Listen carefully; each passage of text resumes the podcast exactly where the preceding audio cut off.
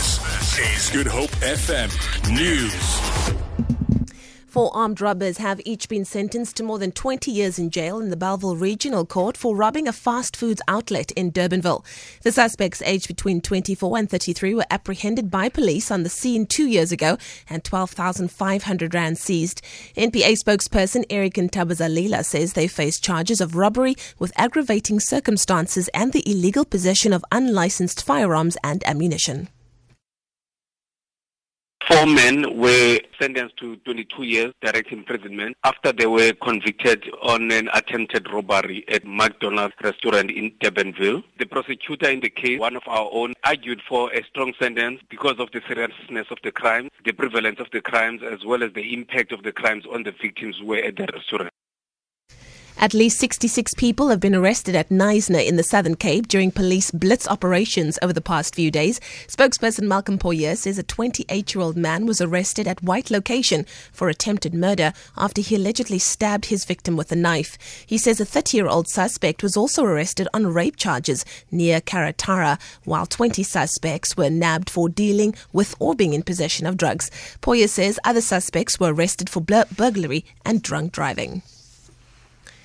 The Eastern Cape, KwaZulu-Natal and Limpopo have been rated the poorest provinces in the country. According to a new poverty report released by Statistics South Africa earlier today, Limpopo has recorded the highest poverty headcount.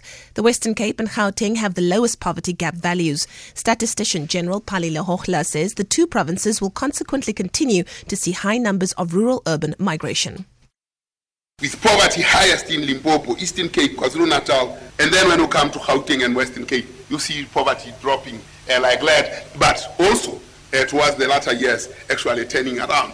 And therefore, we can't stop migration from all the provinces that are poor to the urban ones, uh, which is Gauteng and Cape Town. And finally, the City of Cape Town has donated 50 beds to the Saartjie Baartman Centre for Abused Women and Children in Manenberg.